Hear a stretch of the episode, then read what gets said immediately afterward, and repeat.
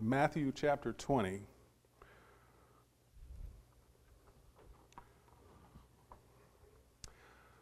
We have been studying the parables of our Lord. This is our fifth lesson on parables. So far, we have looked at seven parables altogether. We looked at the parable of the sower, we looked at the parable of tares among the wheat, the mustard seed, the leaven, the hidden treasure, the costly pearl, and the dragnet. These parables have been mostly concerned with the kingdom of heaven. As we mentioned in the beginning in our introduction to the parables, one way to um, categorize the parables is in this, these three divisions that being the kingdom of heaven, the king, and then the members or the subjects of the kingdom. It's a very general kind of way to, to categorize them, but that's kind of the framework I've been using as we're going through these. So tonight we'll look at another parable about the kingdom. And this is the, the parable of the laborers in the vineyard that we have here recorded for us in Matthew chapter 20. So let's start off by reading the parable, and then we will come back and summarize, discuss a few details about it, and then, of course, we'll be looking for the message of the parable, which, as we've talked about also in our introduction, is the most important part. The details of the parable are there to serve the story, they're there to, to paint the picture. But the real message is in, is in the overall um, uh, lesson that we learn from the parable. That's what we're, we're most interested in. So let's read the parable here, beginning in verse 1 from chapter 20 in Matthew.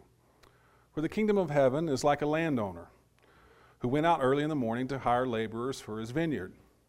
And when he had agreed with the laborers for a denarius for the day, he sent them into the vineyard.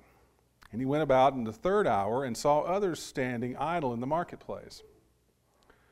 And to those he said, You too go into the vineyard, and whatever is right I will give you. And so they went.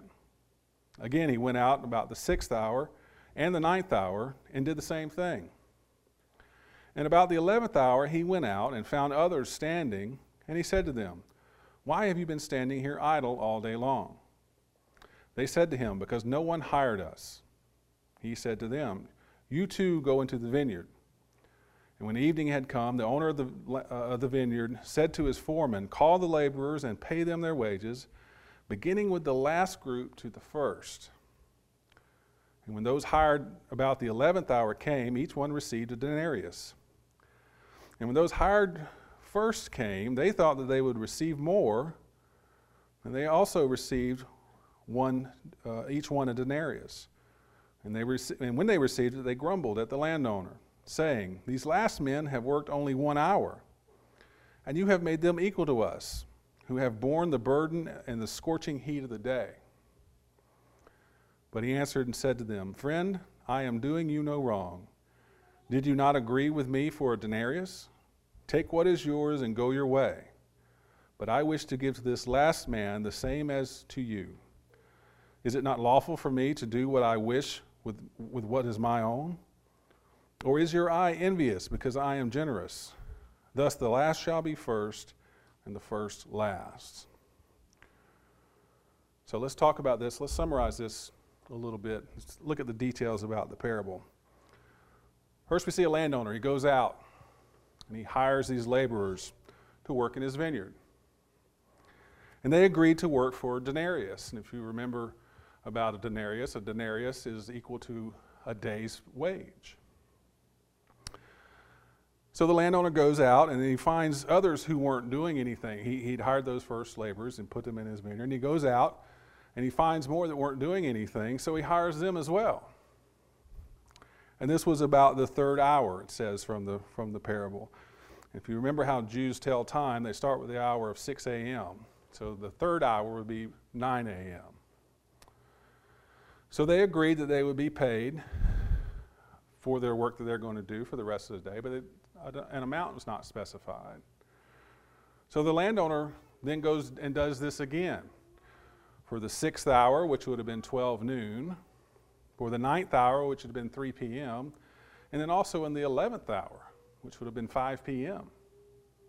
So, all throughout the day, he is hiring these laborers to go into his vineyard and work. So, at the end of the day, the landowner tells his foreman to call in all the laborers and to pay them. Pay them for the work that they had done in that day. And he specifies that he is to start with the last hired and then go to the first. Each of them received a denarius. Each of them, even the ones that were hired in the 11th hour, they received a day's wage, along with those who were hired early in the morning. The ones hired first were upset with this. They thought they would receive more, even though they had agreed upon a price. Remember, these first ones that he contracted with, if we can use that term, they agreed upon the, the denarius, which is a day's wage. But seeing the others getting paid for less work, they thought the landowner might give them more.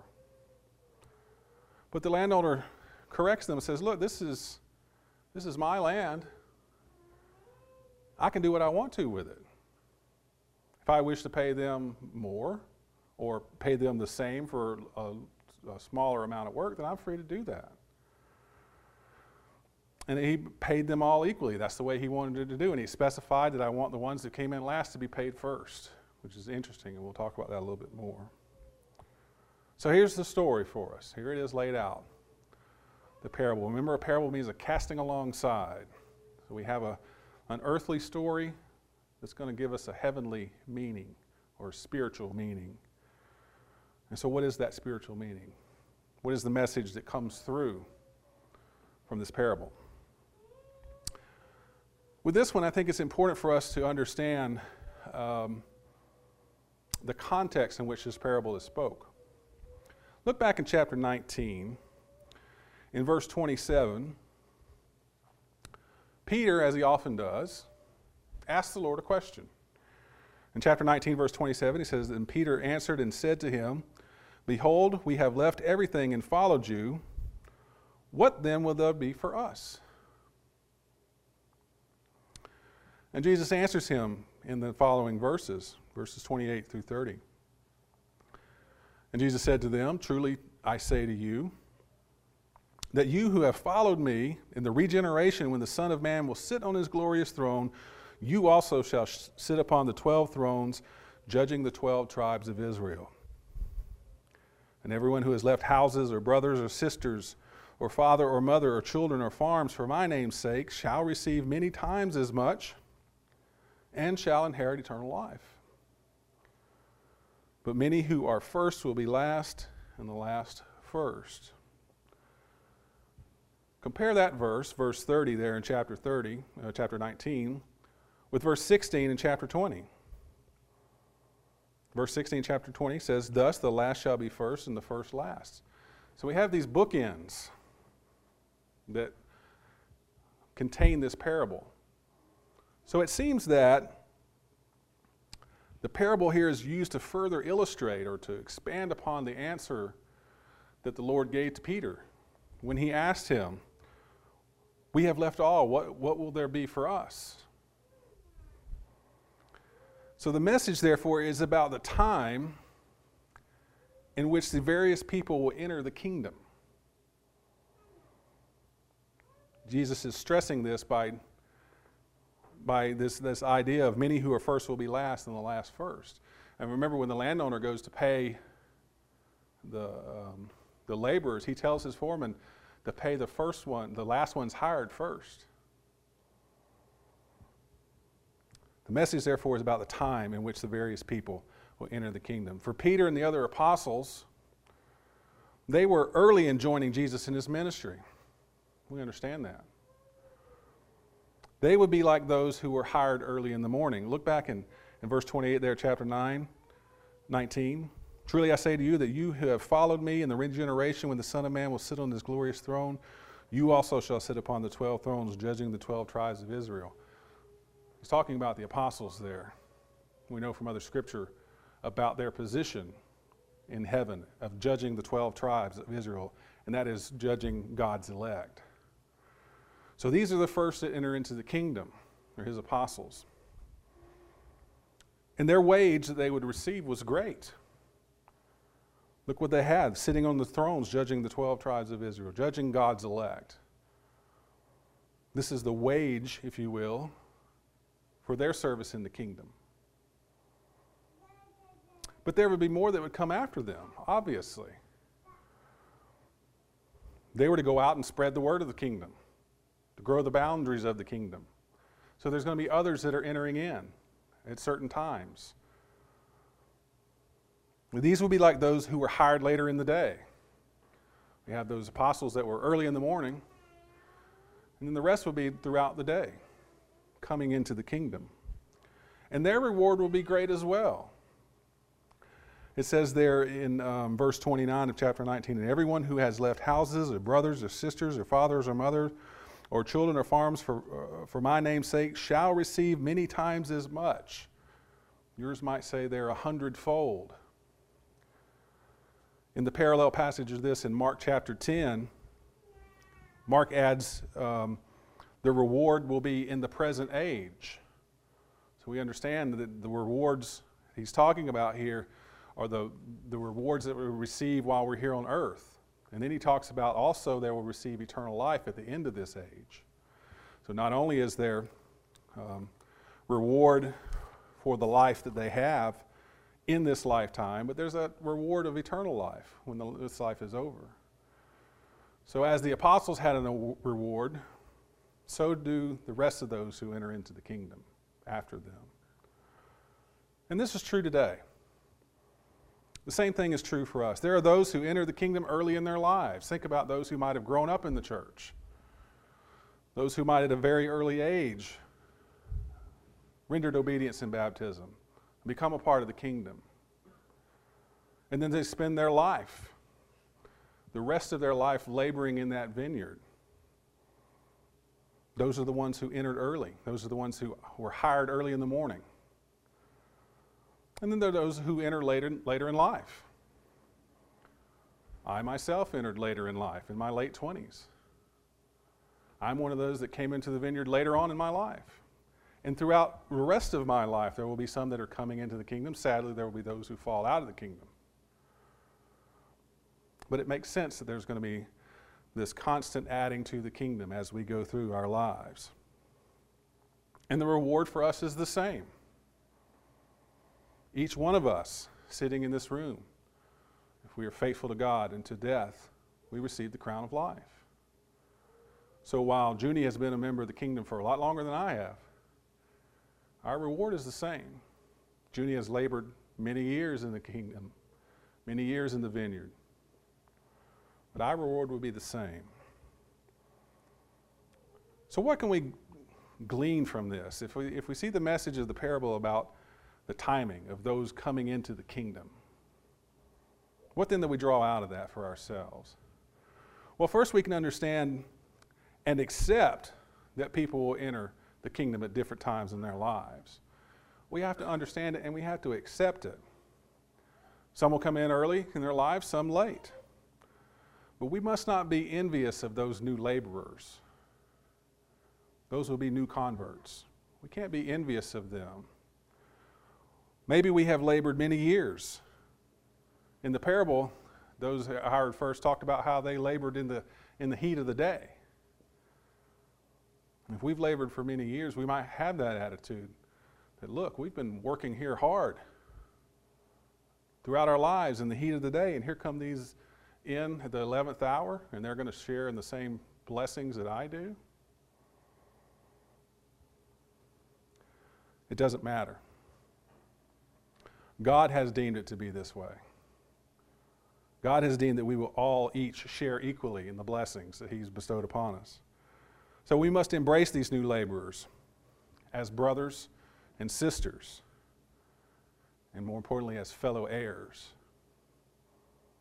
They also stand to inherit the kingdom when this life is over the kingdom of heaven, that life eternal in heaven. The second thing we can glean from this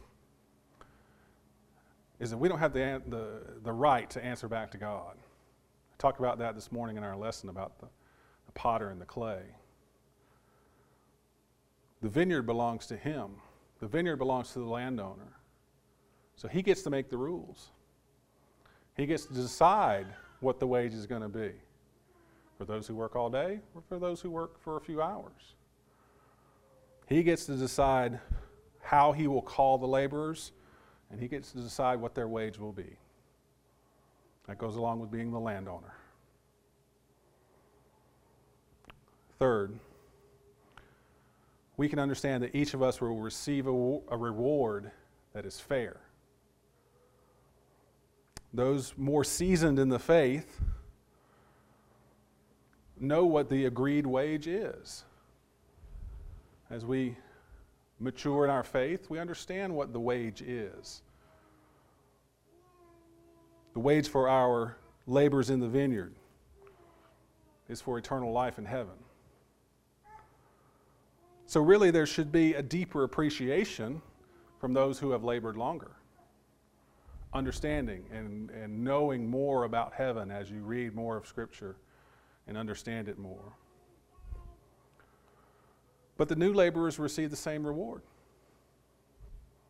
They get the same thing, even though they may not have been in the, in the, in the kingdom very long, in the vineyard very long. But this parable should help us appreciate how God sees his children equal in his sight with no favorites. This is how God views his children. There are no favorites in the kingdom. We'll all receive that same wage if we have been found faithful in the end. Jesus, as he often does, uses an opportunity here from a question that one of his apostles gives him. And he uses this uh, occasion to address the notion that some might have a higher rank in the kingdom than others. You can kind of tell by what Peter is asking here and the way he frames his question. He says, Behold, we have left everything and followed you. What then will there be for us? There's a certain expectation in his question because at the beginning of it, he says, We've left everything. How are you going to replace that? What's in it for us? It seems that this was something that was on the apostles' minds, and it's human nature we can understand what they were driving at, understand what they were maybe getting at. In Matthew 18 and verse 1, it says, at, the uh, at that time the disciples came to Jesus saying, Who then is the greatest in the kingdom of heaven? Similarly, in Luke 22, verse 24, and there arose also a dispute among them as to which one of them was regarded to be greatest. This was taking place during the Last Supper. They're sitting around the table wondering which of them was going to be the greatest. Jesus takes an opportunity when Peter asks this question to let him know we're all equal in the kingdom. No one is to consider him or herself higher than anyone else. The reward to all is great, regardless of how long you have been a Christian, regardless of how long you've been in the kingdom. The reward is the same. But one thing is for sure that there is no reward for those who are outside the kingdom. As we learned in the previous parables, with the tares among the wheat and the dragnet, there's a time coming when those outside the kingdom will be separated from those who are inside. Remember in the tares among the wheat, the landowner said, Let them grow up together and at the time of the harvest we'll separate the tares and throw them in the fire, and the wheat will be gathered into my barn. With the dragnet, they cast the net out and they pulled in all kinds of fish. The ones that were useful, they put in the containers, and the others they threw back. There's a separation that's coming. Those who are outside the kingdom will be separated from those who are inside the kingdom. So the question comes down to us are you inside? Are you outside the kingdom? If you're inside and you have stumbled and fallen and lost your way, you're not laboring in the vineyard as you should. You may need to make a correction. Make sure you are providing the landowner with the proper day's work for his proper wage. If you're outside the kingdom, you need to be inside the kingdom to enjoy these blessings. There's no other way to get into that. There's no other way to come into the kingdom except through Jesus Christ, through surrender and baptism. So it comes down to that question are you inside the kingdom or outside? If you have needs of this congregation, we can help you. Love to study with you, love to help you, love to pray for you. Anything that we might be able to do. You can let your requests be known by coming forward as we stand and sing to encourage you.